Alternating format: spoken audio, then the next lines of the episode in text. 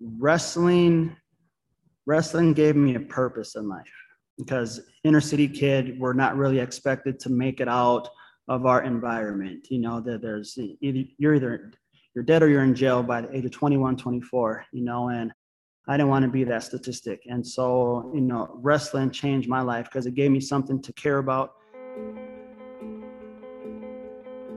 We can endure anything and adapt and pivot and change.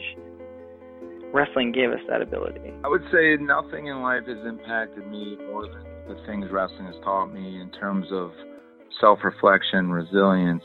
Toughness. Some guys have it, some guys don't. Adversity, one hundred percent. How to pick myself up and be a man after I failed. And everything that has shaped my life and where I'm at today would not be there without the values and basically the, the lessons I've learned through the sport of wrestling. For me, wrestling saved my life because it, it allowed me to focus and channel my energy. We're fortunate if you wrestled, because if you wrestled, natural talent helps, but it's it's five percent of the ingredient. It pales in comparison to heart and technique and effort. It humbled me, taught me humility. Nothing can humble you more than wrestling. I think it's the learning to adapt, right? You learn, you learn how to adapt, you learn how to solve problems. You know, if I look back at my time I spent wrestling, if it gave me one thing more than anything else, it's mental toughness. Ladies and gentlemen, welcome back to the Wrestling Changed My Life podcast, presented by Spartan Combat. This is your host, Ryan Warner. Our guest today is Marcus Levesseur, the first four-time undefeated D three national champ in history. He did it for Augsburg in the mid two thousands. Before that, he was a four-time state champ in high school, and I really enjoyed this conversation. Thank you so much to Marcus for coming on.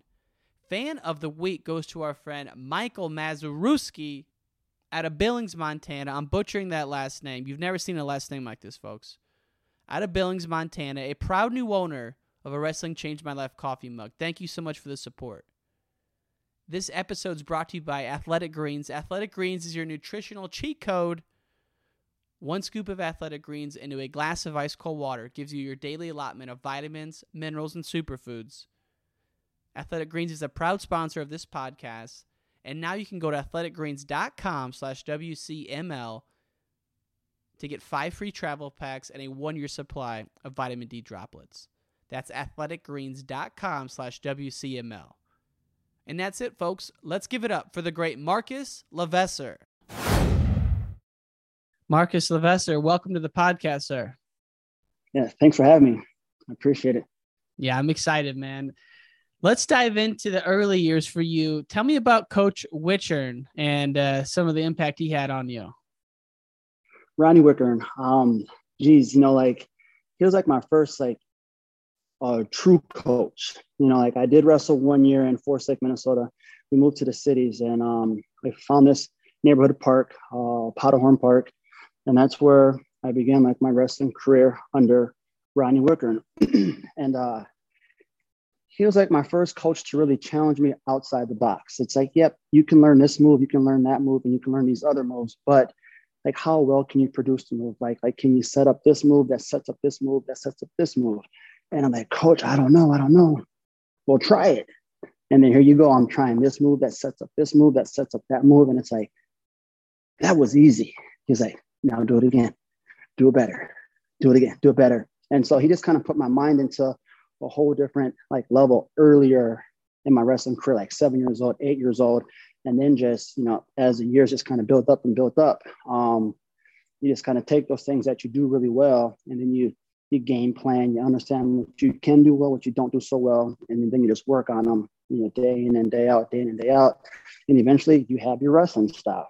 And then from that point, you just learn against what you get done to yourself. So if someone takes you down this way or that way, you just kind of look at the film, chop it up, find your ways to analyze it, to defend it, and then bam, you're back on course. So yeah, but no, um, just kind of thinking back to those earlier days, Uh, Coach Rodney, you know, he he was an old school coach. Um, he didn't like us wrestlers to goof around. I mean, one thing that he would always do is if you were goofing around, he'd grab your ear and like lift you to your tiptoes and look you in your eye and say, hey, knock it off, you know, or, you know, something like really intense. And so me seeing some older kids kind of get that done to them, I'm like, I got big ears as it is. Like, I'm not trying to get my ears pulled. And, but sooner than later, there I am on my tiptoes, and he's looking at me like, Professor, I didn't say do that. I didn't say do this. Do it this way. Yes, coach. But no, I mean, he was just all about it. And so just, just from a very young age, I just learned to respect the coach. Um, I think there's a lot of that right now where maybe some athletes don't really respect the coach or respect the system um, that's in place. And so we kind of got to get back to those fundamentals of respect, respect your teammates, respect your coaches, respect your teachers, respect your community, just respect yourselves more. And so, yeah, so that's probably one thing that I'll take away from Rodney's lessons was, you know, he always kind of put you outside the box, but then also um, he demanded respect. I love that. And he seems like, like you said, just super old school, like no, no nonsense, no play.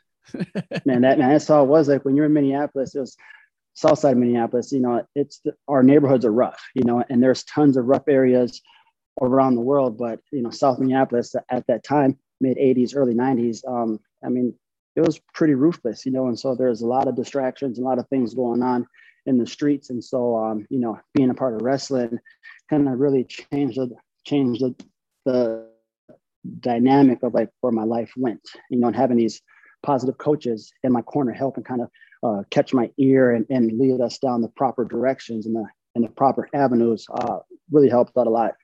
So you're in there with Coach Rodney, and the neighborhood you're growing up in is a challenging environment. What was your home life like at this time? Uh, my home life at the time, um, it was my mother and her husband, and then it was myself and my younger brother, Andre. So, you know, as I began at Powderhorn, I was probably, what, six years old. So I had one younger brother who was three years younger than me. And then um, throughout the years, um, my mom and her husband at the time, they had two kids themselves. And so my brother and my sister were born kind of later in the early nineties, mid nineties. And so growing up kind of in that half home environment, um, not really knowing my father too much. He was out and about kind of doing his own thing. Um, and then eventually that, that marriage uh, fell apart. And so now we're part of a single parent family. I'm the oldest of four siblings. um, more the responsible one. So like a lot of the, a lot of the duties and the responsibilities like landed on my shoulders. And um, I accepted it with open arms, you know, like I'm the man in the house at thirteen years old, uh, just before high school. And it was a mess. I mean, it was a, it was a challenge. It was a struggle, but you know, um, we did the best that we could. You know, my mom, you know, rest her soul. She, she was an incredible woman.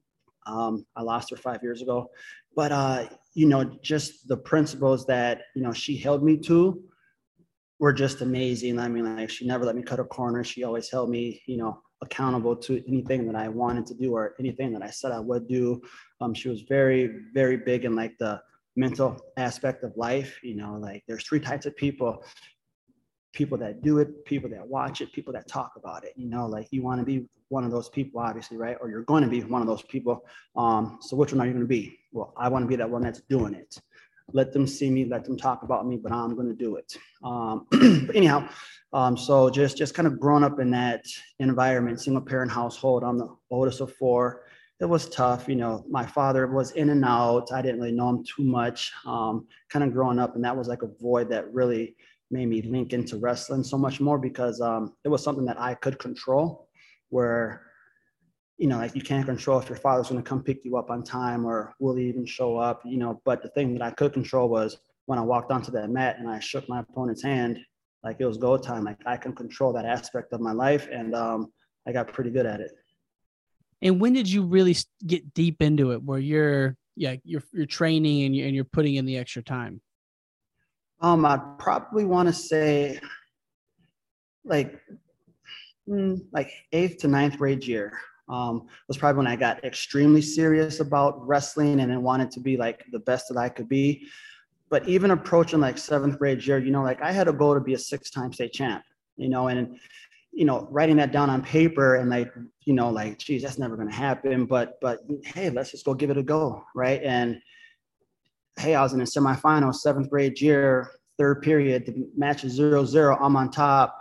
I got the guy in a cradle, right? It's like I'm almost in the finals, and I break my grip. He did something good, reversed me, got back points. I lost, you know, but I was like two minutes away or or one lock away from making it to that final match as a seventh grader, you know. And so then next year, you know, I kind of wanted to get back to that position, make it to the finals, and I lost by a point in the semis. I made a foolish mistake, uh, something I would never, ever do, but it happened.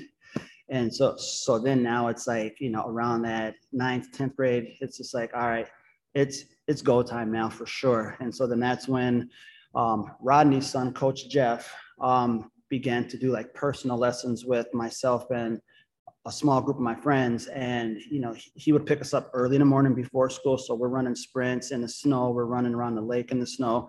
He'd bring us to school. We'll go to school. We'll go to high school practice. After high school practice, he's at in the parking lot. He'll pick us up, bring us down to the U of M for another workout. So we're doing three a day workouts, sometimes four a day, you know, like eighth grade summer throughout the beginning of ninth grade wrestling season, and pretty much throughout high school. We're doing three-a-day workouts in season and then out of season with freestyle and Greco. You know, I mean, you know, I was kind of lazy uh, freestyle and Greco just with, you know, summertime and spring, but he would still hold us accountable kind of throughout those seasons. But yeah, that's I'd probably crazy. Say like, when did I take it serious? Yeah, freshman year was like that year that I was like, all right, like I, I want to be the best. Let's see, let's see what I can do. And we'll have mentioned this in the intro, but for folks listening, first four-time, first four-time Minnesota State champ or four-time Minnesota State champ? Not the first time. There were other four-timers before me. Um, but, yeah, no, I think I was the first Minnesota wrestler to earn a place six consecutive years. So from seventh grade, eight to six, eighth grade, taken fourth, and then nine through twelve. Crossed that hump and took the championship first, first, first, first. And, and was- you finish with the most consecutive wins in Minnesota history, one hundred forty-one. And then you go to college, four-time undefeated national champ. We're going to get to all of that. But it's like, dude, you've seen, you've seen a lot of success. And I love the, the stories of like the morning workouts and the extra practice. And so you're going into the University of Minnesota as a high schooler to work out. Absolutely. Yeah. I mean, like wow. We were in that room, you know, four years before I even went in that room when I was in college, you know? So, I mean, like I knew the codes and all that fun stuff. Oh yeah. No, I mean, it was like my room. Wow. So when you're, when you're coming up through, you had a couple big high school matches, you know, one of which was, and this may not have been big at the time, but it's big now. Uh, you wrestled Ben Askren at the Wisconsin-Minnesota Bi-State tournament. Yeah. Yeah. No, Tell us about uh, that one. Well, so like I knew who he was kind of just from like the freestyle and the Greco, but everybody else like in the tournament was had their eyes on a few other guys. And I'm going to say, no, no, no, no, no. This is the guy that I'm going to meet. This is the guy. I promise you. Th- this is the guy. And they're like, no, he just looks like he likes to roll around. And I was like, dude, his stuff is legit. This is the guy. Just watch.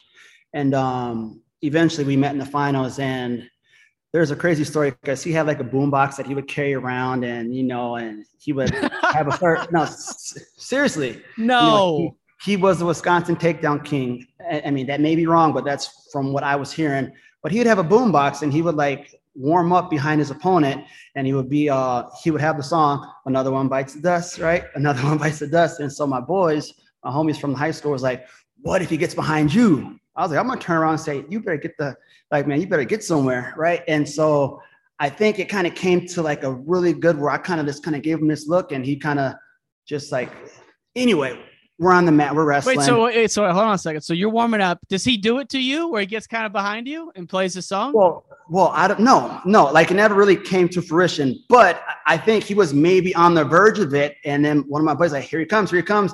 And I looked around, or I turned around, and then he kind of like, you know, held himself back. And then I think that that was it, you know, like, like he knew, I don't, I don't know. Anyway, you can okay. talk to him, and he'll say, maybe I did, maybe I didn't, but no, uh, we're wrestling. And then, you know, just like one thing that I noticed in that match that I just had a speed advantage over him, you know, and one thing with my technique is I try to close the door on each position, whereas, or basically not have sloppy technique.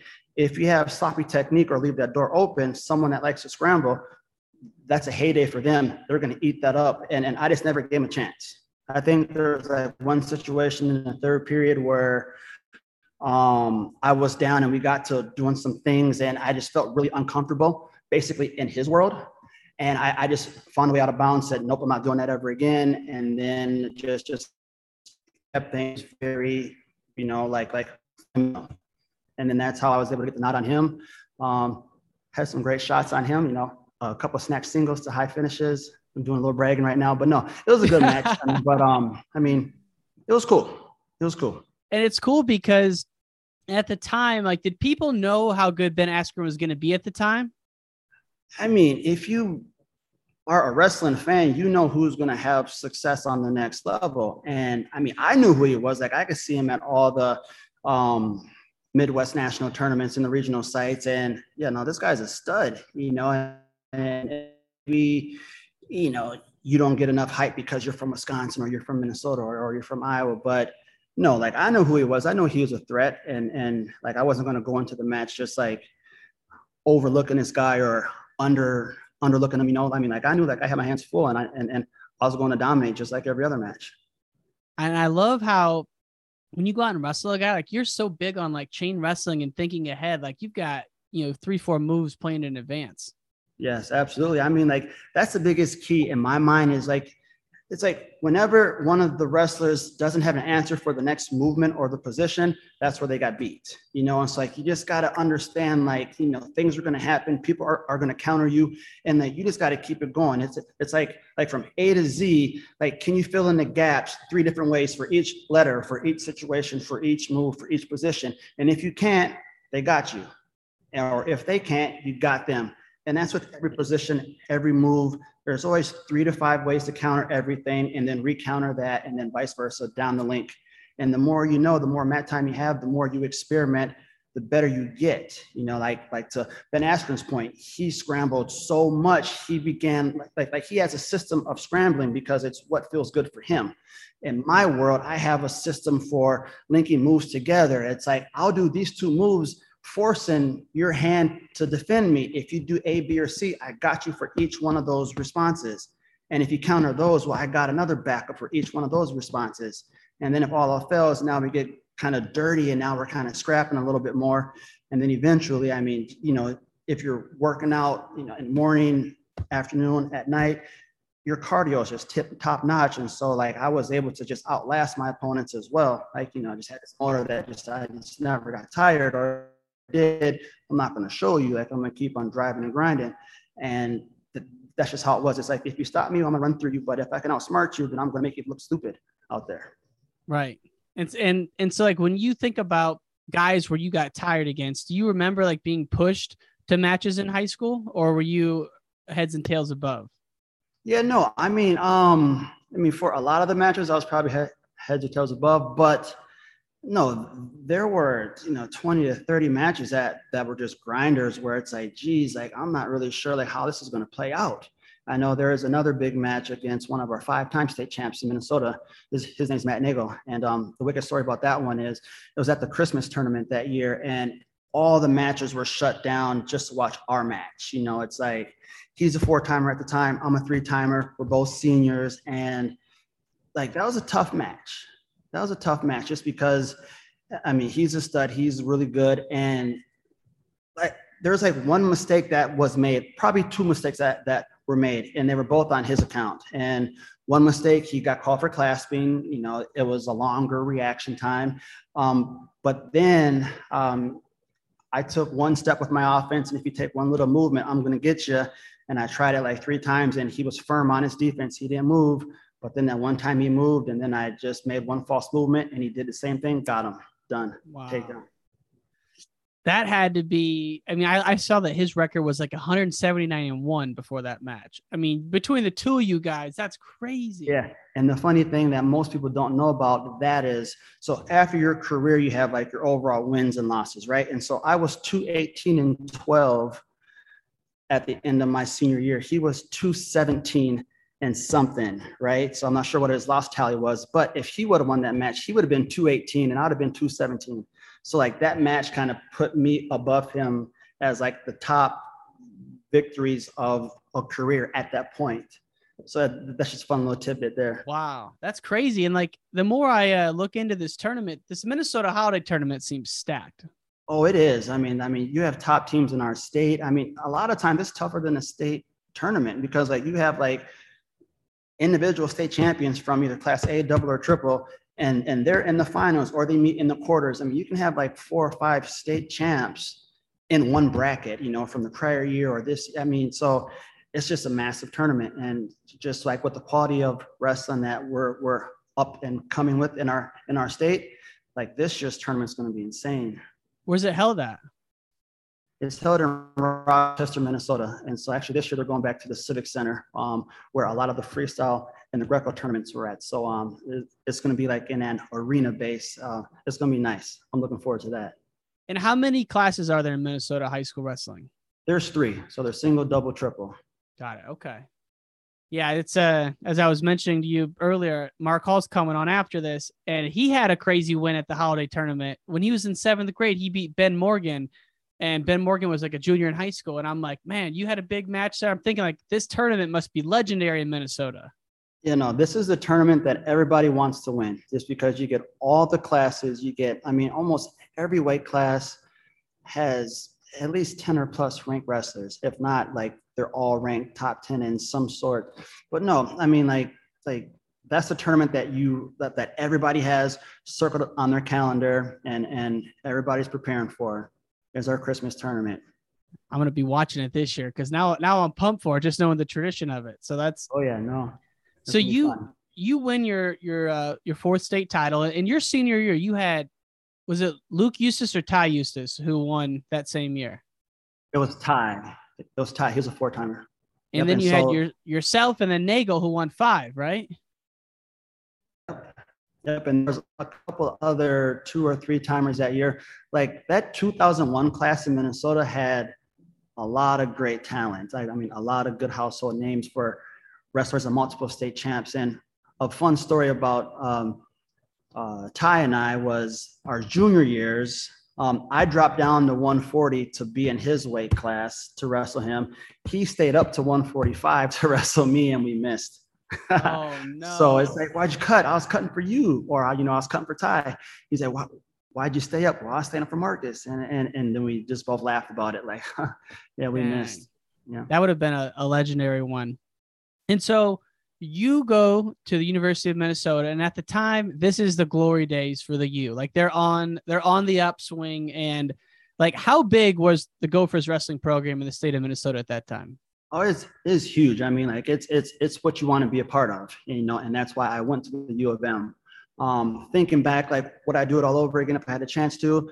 Um, I'd, I'd, I'd probably do my other option. Like I wanted to go to Oklahoma State or Iowa State. And um, at the time, the coach was uh, Bobby Douglas um, at Iowa State. Um, you know, like, like I was really interested in them quite a bit. And then obviously Oklahoma State just matched my style. You know, but I decided that, you know, I'm going to be loyal to Minnesota, you know, hometown kid. Um, like I know everything about the town and the city. So I thought, you know, to myself, it'll be an honor to wrestle here at, as a Gopher, which it was. And so that first year was great. I learned a lot about, you know, kind of what hard work and dedication from that Division One standpoint.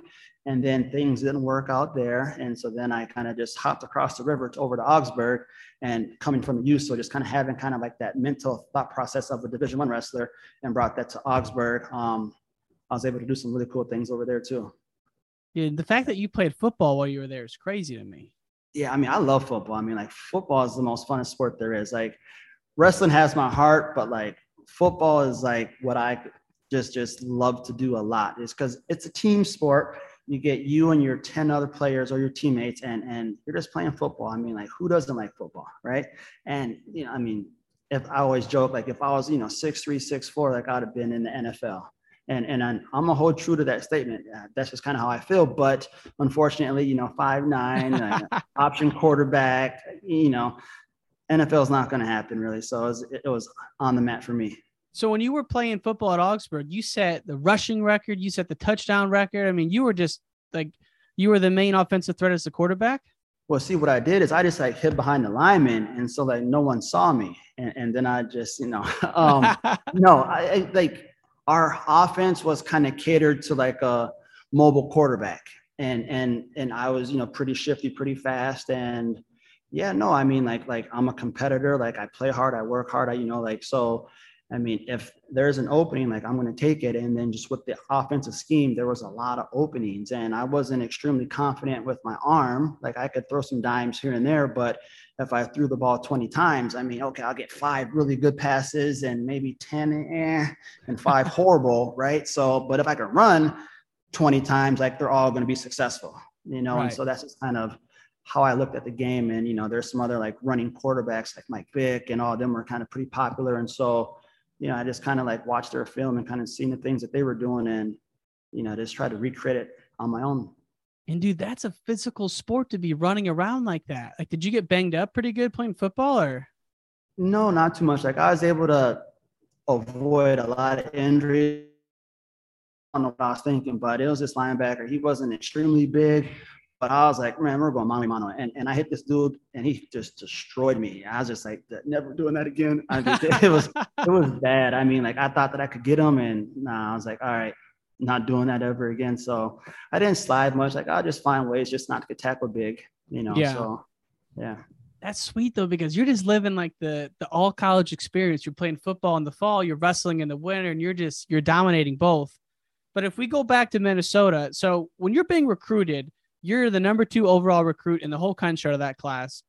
You mentioned Iowa State, Oklahoma State. Who from Minnesota was doing the recruiting of you? Was it Jay or was it like, was it Morgan? It was Jay and Marty. Yeah. And so I was talking with both of them, um, but primarily it was Marty. And I've known Marty since I was, you know, like an eight-year-old, nine-year-old wrestler, just because he was a big influence of this program, the High Flyers, any which way. Um, He's he's a staple in our state as a coach and a wrestler. Um, but yeah, no, so I liked Marty quite a bit. I liked Jay too, but Marty was mainly re- recruiting me. And, um, you know, I just think they probably assumed that I was going to go to the U. And then um, I wore my Iowa State gear and my Oklahoma State gear at the Christmas tournament. And I guess they're like, oh, we need to get in this guy's, you know, living room now. So like the week afterwards, then they started to, you know, put the full court pressure in on me. It was like, hey, what do you really think in here? You know, because wow. we, we, we, we kind of thought that you were going to just be a Minnesotan and, and, um,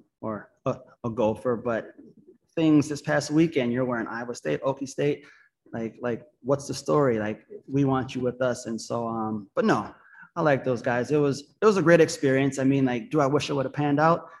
I mean, a little bit, yes. And I mean, you know, like things happen, but, um, you know, I just wish I would have did a little bit more homework on, on the lineup, you know, because I went in and there was Jared Lawrence and Luke Becker that were juniors that were ahead of me at those two weight classes that I would have been competing at. But that year it was Jared Lawrence and, um, you know, he was tough. He won nationals that year, right? You know, but in the practice room, uh, we were dead even, you know, and, and so that's probably the reason why we were co-champs in two separate tournaments, you know. I kind of really? myself. So you guys yeah. didn't wrestle at the Opens? No, not at all. You know, Why? the first one was, uh, that's a great question. Um, but the first one was the, was it North Dakota Open? We were co-champs. It was the first tournament. So I kind of was like, okay, that's the first one. So you're I a true freshman. That. We got the great Jared Lawrence, junior, junior in college. It's probably his fourth year in college. So he's like a full four years ahead of you. So you guys both make it to the finals. And did you know you weren't going to wrestle the whole time? Or did someone tell you before the finals? First tournament, just kind of seeing the other guys that were in the finals or in third place matches, they were all like uh, co-champs, co-third. I kind of knew that it was going to happen the first tournament. But about a month into the season, I think we're like in a Hudson, Wisconsin tournament. It was another Open. And, um, you know, just that month and a half of practicing, he and I practiced maybe four times leading up until that second time we met in the finals. And I'm not going to uh, disclose kind of how those went, but I was ready for the match and I felt that I was going to win the match if we did wrestle. Um, not just being overconfident, just, just like I had his number. And so I just kind of feel to myself, if the coaches felt confident that he was going to beat me, we would have wrestled. And they were kind of like, hey, uh, we don't really know right now. So they're co-champs. And that, and that, that was that. And I said to myself, do I stay another year? They'll be seniors next year. or do I make some moves? And um, I told Jay, hey, I want to transfer. And he flat out said, well, I'm not going to release you. So if you go D one, you're going to miss a year. And so I just thought to myself, like, all right, dude, you're not my favorite guy right now, but what are my options? What are my options? And then one of my buddies over at Augsburg who was wrestling was like, dude, this is a great campus. The coach is great, Jeff Swenson. And I went over to campus and talked to Swenson face to face. And he was like, I'll talk to Jay and we'll see what we can do. And, wow. and that that's pretty much how that went down. And your roommate was Corey Cooperman at the time. Oh, Coop Dog, man. That's my man. Yeah. Dude, to put you two together, that's crazy. Yeah. No, I, you know, I mean, like. I mean, just two studs, though. I mean, like, from, like, it's just crazy to me how, how uh, loaded that class was. Yeah, no, I mean, it was, it, it was loaded. So, I mean, like, with the Iowa State thing, I mean, so it was me, it was Coop, it was Letters. I, I don't know if Mock was on the trip, but there was, like, a few other guys that were on campus, Iowa State, like the same weekend visiting, and like all of us were thinking about like verbally committing, and then wow. we just all just, we just all held back just like one more week because there's like one more week of visits, and and then that's where everybody just like uh, dispersed, and so you know, yeah, but no, I mean like they had probably four or five of like the top ten recruits in the nation on campus same week and, at and, Iowa State. And, yeah, yeah. And so you get to, you signed with Minnesota. When did you realize Cooperman had signed and you guys are going to be roommates? Well, so he was there in Iowa State. And so he was like, I'm coming to Minnesota next week. And I was like, okay, cool. That's my visit as well. And so um, he and I hung out in there. You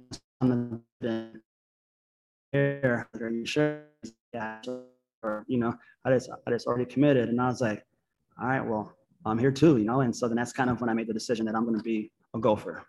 And what, what was the, in terms of the workouts, your first month on campus, and you're going through that preseason grind, how brutal is those Jay Robinson workouts back then?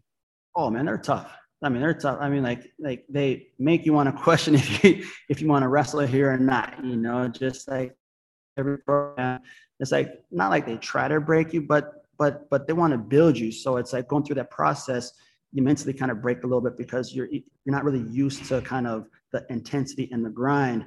Oh man, we're running so hard, we're carrying weights on runs. We're doing like five mile runs with like a forty-five pound plate. I mean, we're doing some insane things. We're doing stairs for like two hour sprints up the stairs, just like up. And it was insane. The weight trainings was, was good. Um, I loved it. I mean, like, like, like I like to work hard, you know? So I was just like, okay, this is tough as heck, but you know, like I'm here for a reason. So I'm just gonna, you know, absorb it. And no, it was fine. It was good. I don't think it was like over the top insane, but I mean, it definitely, you know, uh, put you in the mirror af- after the workout and just kind of saying, hey, are you made for this or, or are you not? You know? So um, I had a few conversations with the mirror, you know, just kind of like, man, bro, like, what are we doing right now? You know? and, and, but um, yeah, no, it was good. I mean, like I enjoyed it.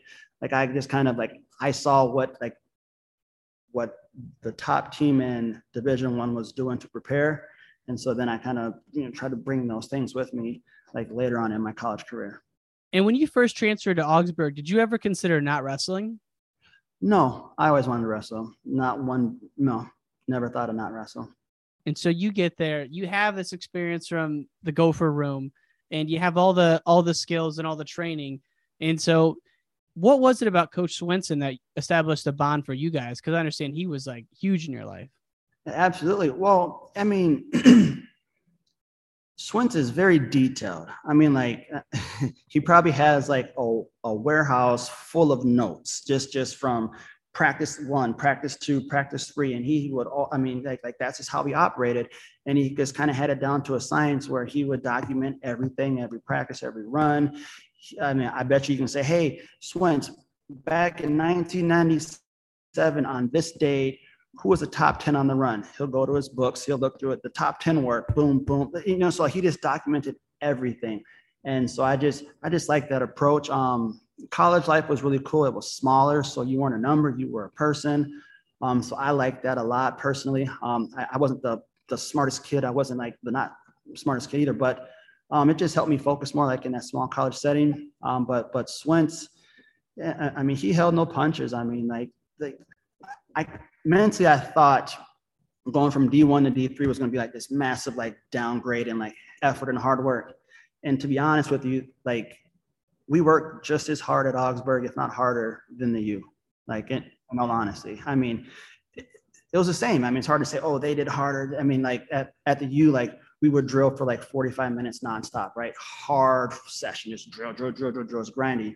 But Augsburg, let's say we're, we're doing like the same intensity of the drill, but just not for forty-five minutes long, like just, just in different, you know, intervals or um, uh, time. You had, you had great teams back then too. So your workout partners, solid. Yeah. I mean, like we had a lot of division one wrestlers at Augsburg, you know, that had throughout their journeys, they made themselves tough, or they were at Augsburg. And uh, no, I mean, I mean, I had my toughest workouts, my toughest matches in the Augsburg wrestling room. You know, and just like a lot of the, those other guys, it's like, like we were all so battle tested from just practicing and grinding together, where in the matches, it was just kind of like, like we were so mentally and physically ready, and we just go out there and dominate. What memories do you have of your first Division three title? Um, it felt really good, in all honesty. I mean, that, you know, just a lot of hard work pays off, you know, but you know, I'm kind of really big into numbers. Like if you can do it once, you can do it twice. You do it two times, well, let's go for four, you know? And so as soon as I won that match, like I'm shaking the guy's hand and boom. And I was like, number two is going to feel better. Like I said that to myself, as my hands raised, number two is going to be better. So I was already into the next one, already in, and, and kind of just, that's, that's how I operate. It's like, you know, hey, that was great. On to the next. I think what was more important or more memorable was winning it as a team. Because now it's not like, oh, it's just my own individual title. Like sharing it with my bros, that was the most fun ever. Like the first team title that I was a part of, greatest day of my life. I was like, this is what's up. I won the individual and our team won it. Let's go. Versus just like, because like I won state on my own, right? And that's fun. That's great. You know, but then if you share it with, you know, some other people, that's even better. And if your team wins it, like can't no one take that from you. And so like the, the first team title, that that was probably like one of the best college memories that I will always have. And what was the, what grade was that for you? That was my sophomore year. Got my it. sophomore. Yep. So I want to say two thousand three, two thousand three and two thousand five, our national championship team.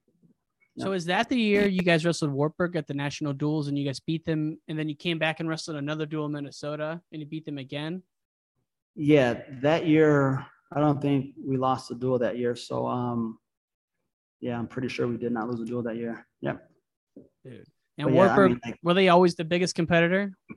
um, when I was there, yes. And then kind of in the distance was like, La Crosse, Wisconsin, you know, like, like, like they were kind of pushing forward. Same with Saint John's, like, like those were the two like outside schools kind of trying to jump into our business. Right. But in my experience, it was always a battle of the Bergs, you know, Wartburg, Augsburg, and just, just kind of knowing those wrestlers and knowing those coaches, just the utmost respect towards those guys. But you know, that like they came to win just like we came to win. And so like when you have a rivalry where it's like both coaches, both, you know, teams are, are, have that mental conviction that we're going to go dominate. That's great for the sport. And they have it just like how we had it. And some years they were better, they got us. Other years we were better, we got them. And that's just a healthy, a healthy rivalry. Definitely. I mean, those duels must've been heated back then. Oh, those, man, they're so dope. Especially the ones that we hosted. I mean, cause we had the raised platform. So you're up on like a four foot little ledge in the match there, everything's dark, one center light, and you're just battling. You're just battling. A, a lot of number one versus number twos when those duels were happening. So, I mean, you know, and when you have two teams that are that close and that competitive, I mean, it's just attention to detail and each wrestler, like, like that's what kind of comes down to it. And, you know, some of those happened in my match where like, you know, someone tried something pretty crazy, like jump over my hips. And then all of a sudden I put them to their back and then I get the fall. It's like, why would he do that? I don't know why, but I got the pin. I don't care why. Our team, we won by three points, you know, they won five, we won five, but we got three, you know, so right. It, it just comes down to just those, those mental lapses or those mistakes. And Augsburg, like you said, it's located in the city of Minneapolis, correct? Yeah. Yeah, South Minneapolis. Yeah, so it, it's it's it's not downtown Minneapolis, but it's kind of on the verge of downtown Minneapolis. And the river, the Mississippi, that's in between the U of M and Augsburg. Well, because a lot of, you know, D three schools are not in, you know, bigger cities. And so when you guys have a dual meet there with the race platform, the crowd comes out, man, I wish, uh, like you said, would have been to one of those when it was, when it was that era of, of the teams competing. And when you're going through your college career at Augsburg, you're going through undefeated. When did the undefeated streak start to be something that people were talking about? Probably after the second title. You know, I think at that time it was like eighty-four wins, and it was like, oh, wow. So he won it once, he won it twice. You know, there was one other guy that won it four times and defeated. Like, is this possible for, you know, uh, myself? And and then I I think after my third year that I won it, um, it kind of came to some personal problems. I was just living a little bit more out of control, just, just partying, just, you know, I'm grown, can't no one tell me anything. And I kind of got a little sidetracked, but I think that's probably when it came up a lot too. It's like, oh, he has three titles, he's undefeated. Will he come back for the fourth? Is that even a possibility? And so I think that may have brought some attention to it as well. And so were people shocked when you didn't return for your senior year right away? I mean, um, being all the stakes of going for the fourth title and everything?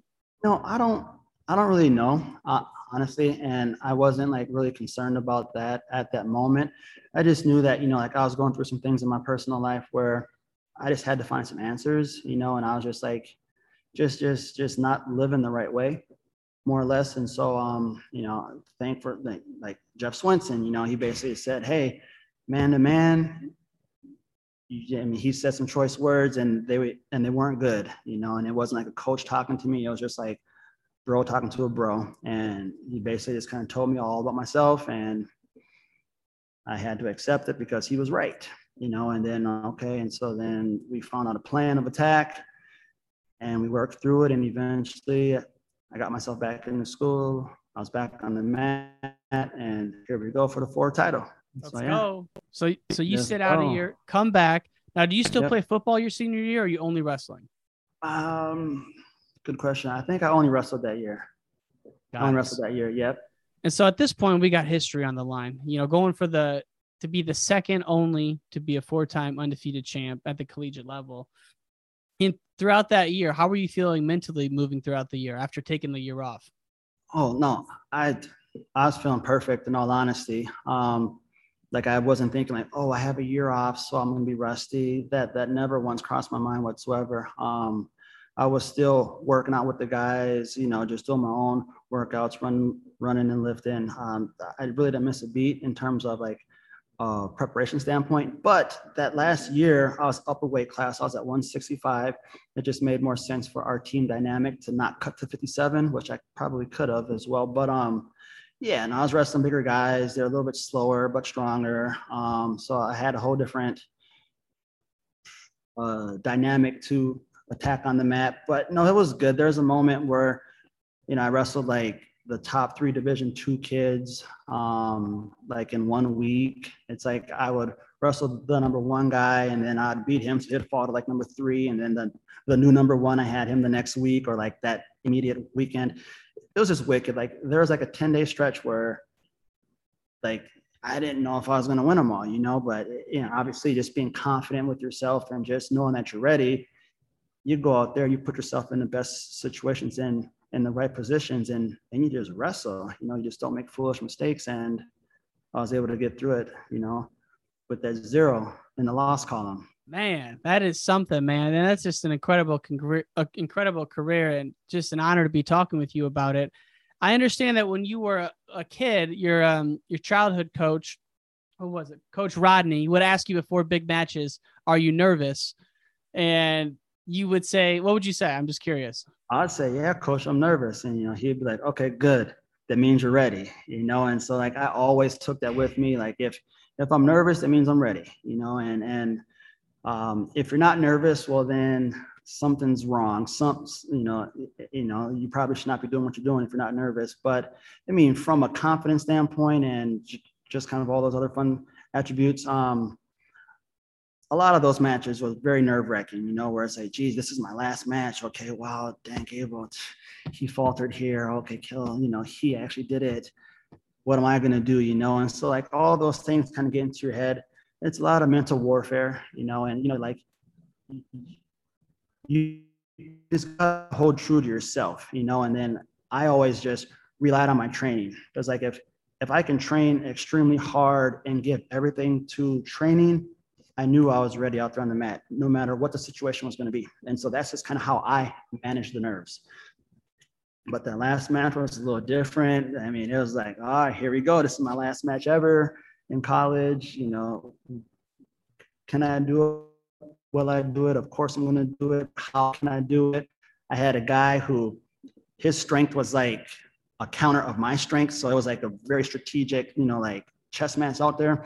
He was sick with the front head. He would do cement mixers from anywhere. I think he was down by like four points in the third period, like time winding down, and hit a mixer and put the kid to his back for five, made finals. Like, like he was that sick. And so I'm like, geez, I can't get under this guy because he was deadly. And so now it's like, like, how do I take the guy down now, right? You know, he's probably one eighty-five, one ninety. He's just, just a brick. You know, I'm barely one seventy, right? Um, yeah, no, the, the, the, some obstacles there, but I was able, you know, like when you drill your moves, you got like your plan A, your B, your C, your D, and and if you got like ten moves, one of my last moves, like that's how I took the guy down, you know? No shit. Legit. Yeah, legit. And it was a random one-off, like, okay, this might never happen, but let's just drill it. Let's drill it. Let's drill it. And that was the only way to like not fully commit, but kind of be on the fence, but still be firm enough to finish. It's just, just, just a lot going on. And um, it was a second period, a third period. I got the takedown and I was like, all right, I'm good. Like, I mean, he may have took one full half shot and that's just not his style. So I felt pretty confident that he wasn't going to shoot on me. He was bigger than me, stronger than me, slower than me. I, I just felt like I had a good chance to stop whatever he threw at me. And so I got the takedown, got the victory, and bam, history, four times undefeated. Wow. Dope. I love it. How'd you celebrate yeah, I mean, that night? Um, I was with the team, you know, at the time I wasn't drinking. So I just, you know, tried to keep it as low key as possible. Um, and just, just sat with family, you know, I mean, just kind of like, wow, like it's over now, but that just happened. Like, holy geez, there's so many positives, you know, some hardships as well, you know, so, but through it all, I mean, it was just, just a wonderful moment for myself.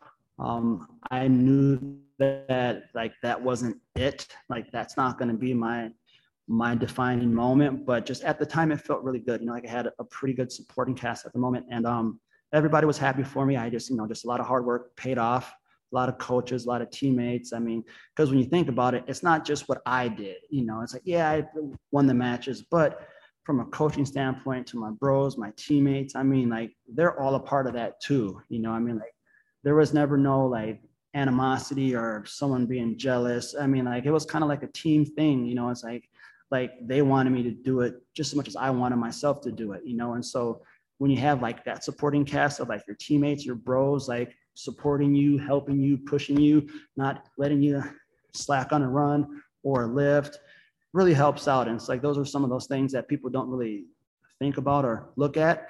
And like, those are things that I lean on because that's what made it happen. Like, yeah, I wrestled for seven minutes here and there, right? But just the behind the scenes things, the coaches, my teammates, like, like, like they helped make that happen more than just wrestling one hundred fifty-five matches. Cause that times seven is X amount of time, right? Like with my coaches and my training partners, that time would oversee that at least by five to ten times, you know? So like they are the ones that helped me do that. And so I was going to want to give those guys mad shots out because without good coaching or good partners, um, I'd be nothing. So yeah, I'm just pretty thankful for them. And if you think about how much you grew from your first day on campus at the University of Minnesota to the time you won your fourth title, man, that is crazy. I mean, for any person, oh, but I mean, man. I mean, I mean, I'm sure for you to go through those kind of challenges every year, going against the best in the nation, going through the personal issues, going through all the pressure of the undefeated, like, dude, that is, that's a lot.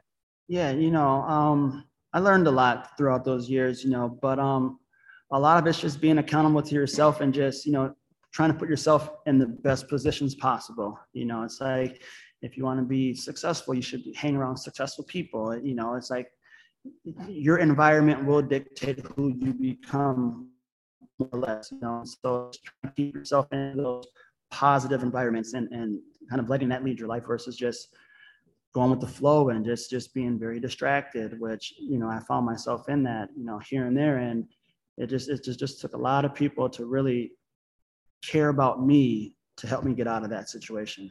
And that's like where like a Jeff Swenson would come into play, and and just my teammates where it's like, bro, you can't keep doing that. You got to stop. And it's like, well, I'm having so much fun. I can't. I want to be a professional partier. It's like, bro, you're stupid. Stop. You know, and, and then eventually it just kind of clicks where it's just like, all right, I get it. All right, I'm not afraid to miss out anymore. Like, you know, like life's a lot bigger than this or that or this party, that party. And um, yeah, it's just, it's about growing up. You know, and now I look back at it and I was like, man, I was dumb as a box of rocks, man. Like, man, if I can go back and do it again and have the wisdom, oh, man, I'd, I'd love it. I just, just like uh, everybody would love it. But, you know, I mean, it is what it is. When you're young, you make mistakes, you know, and, and you learn from them. Hopefully the things you do that are incorrect don't put you behind bars, you know. And so, um, yeah, I was able to get away from all that potentials and, and living a great life right now. That's awesome, man. And like you said, any, any guy, and I, yeah, I'm sure girls too, but any guy that gets through that fourteen to twenty-two, you know, without doing some real damage is lucky. Cause that is a crazy time period. And even like twenty, I would say fourteen to twenty-seven. Like once you make it through twenty-seven, you're like, what the hell just happened? Literally. I mean, it, I mean, but, and it's life. I mean, like with no sports, I mean, like, like that's a true statement. It's like, like through those years where you're independent, you're grown, you, you make decisions for yourself. You have access to anything and everything. It's like, like, are you going to self-destruct, or are you going to, you know, have some supporting cast that's going to help you get through those? And, you know, those that don't have a strong support network, I mean, they struggle a lot more than others. And so that's why it's, you know, it's, it's important to, you know, keep healthy re- relationships and, and, and not burn bridges, because you never know when you're going to need a helping hand. And, you know, like I always try to do things on my own, but you, you got to humble yourself sometimes and say, you know what, man, I just need some help. Go find some answers. And I'm just really happy that I put myself in that position and not like turn the naked eye and just like turned away and said, no, I got it. I got it. And no, I was able to just, to, just to say, hey, I'm lost. I need some help. So that was the the key to get you over the, you know, the, the drinking was just, you know, saying, hey, I need some help. And from there, kind of you took the steps to to move past it. Yeah, absolutely. Especially in school, in college. Yeah. And then I graduated, and then I had some other personal challenges with it, you know, but, um, you know, I'm very thankful now. I'm like four years removed. It feels great. You know, like I, I just think about it, you know, like, like my daughter will never see me drinking, or she'll never see me hungover, or sh- she won't experience an abusive father verbally, physically, whatever it is in her life ever, because I'm not doing it. And so that matters the most to me right now. And so that's kind of where I'm at right now. That's beautiful, man. I'm glad, I'm happy to hear that. I got three questions for you before we let you go, Marcus Levesseur. Cool. All right. Question number one, you won a U F C event in your hometown. You won a fourth national title to go undefeated. You won a team title. You won a fourth high school state title. Which of those four is the biggest, uh, you know, biggest moment for you? Ooh, good one. Um, I mean, shout outs to the U F C, right? Like that was a fun experience. I mean, like, you know, there's a lot of wrestlers that are going into M M A right now, and that's just a whole nother rush, you know, and it's like, you know, like waking up, like, all right, I'm going to fight tonight. And the dude I'm fighting is a freaking savage. Like that's some nerves right there. But, um, that, that, that was really cool. I'm, I'm going to go with the U F C fight experience, you know, at the Target Center, you know, you got all your friends and everybody's there. That was fun. That was fun. I mean, it's hard to top the wrestling credentials, but that, that was just, just more fun. And dude, like you said, though, there's a fear anytime you wrestle, but most times you're not going to get physically hurt, right? You're good to go like ninety-nine percent of the time, but fighting, that dude is actually trying to hurt you, man. It's, it's wicked. I like, seriously, I mean, that, like, like how many times you think about that fight throughout your day? I mean, it just consumes you.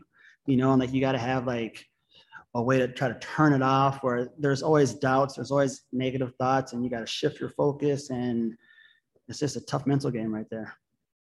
Yeah, that's a whole nother realm. Um, okay, so that was one. Number two, for folks who are in the Minneapolis area and they want to train with you, what are you doing now with your with your business? And and right now you're recording this in your in your in your studio gym there. So fill us in on yeah, that. Absolutely. So I have a personal training studio. It's called Lavici. Um, it's it's a part of my last name, Levesseur, and Vini Vidi Vici. We conquer, so we conquer here.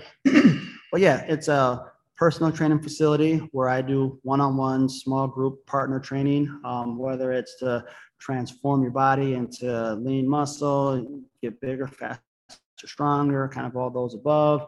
I focus on functional movement patterns. That's kind of like my specialty. Um, I also do self-defense from having a U F C, M M A background and re- wrestling background.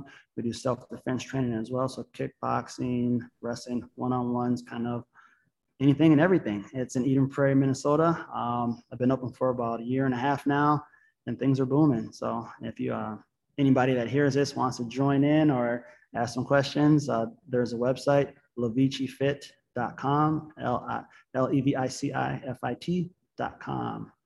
Hit them up, folks. Hit them up. All right, Marcus, last question is, this podcast is called Wrestling Changed My Life. So how did wrestling, you know, what's the one thing it's given you, or what's the biggest impact wrestling's had on your life? I would say wrestling, wrestling gave me a purpose in life. Um, because inner city kid, we're not really expected to make it out of our environment. You know, that there's either you're either you're dead or you're in jail by the age of twenty-one, twenty-four, you know, and I didn't want to be that statistic. And so, you know, wrestling changed my life because it gave me something to care about. It gave me something to value, and it gave me something to work forward towards. And so uh, I learned to set personal goals. I learned to, you know, like all the disciplines, you know, the sacrifices, the hard work, the dedication, be loyal. Like I just learned so much from the sport. So it really changed my life and kind of changed my mental thought process to not be a victim, you know, of the system, do not be a victim of my society, and to stand up against it and work around it. So I'm not a statistic. So wrestling just changed my life completely. You know, without wrestling, I wouldn't be here right now with you for sure. Um, I might even be alive right now, honestly. So wrestling kind of gave me life. Yeah. You know, inner city, just with the people that are around, the people that I knew, people that I would hang out with, but not hang out with. It's just rough, you know? And so if you fall victim to it, you're trapped. They got you. And if you have a way out, well, then you survived. And wrestling was my way out. Marcus Levesseur, you're the man. It's been an honor to chat with you, sir. Thank you so man, much man, for coming on, I man. I appreciate it. Uh, super honored, man. This is awesome. If you want to reach out to me ever again, man, please do. Uh, tell Mark how I said, what's up? I will. He owes me that match still. He owes me that match still. No. When he was like a senior, I was going to say, bro, you're the man right now, but you haven't faced the man right now. Like, you know, so I'd always joke with him, but I'm um, not. The prospect wants one, he says. Yes, let's go. Love it, man. It's been so much fun. You're always welcome back on, Marcus, anytime, my friend. Uh, I'm really glad we could make this happen. Thanks for listening to this episode of Wrestling Changed My Life, presented by Spartan Combat. This episode was with Marcus Levesseur. Thank you so much for tuning in. If you enjoyed this episode, please give us a five-star review on Apple Podcasts. Also, support our sponsor, Athletic Greens. Go to athletic greens dot com slash W C M L to take advantage of an offer exclusive for this podcast. Five free travel packs, one-year supply of vitamin D droplets, athletic greens dot com slash W C M L. We'll see you next time on Wrestling Changed My Life. Peace!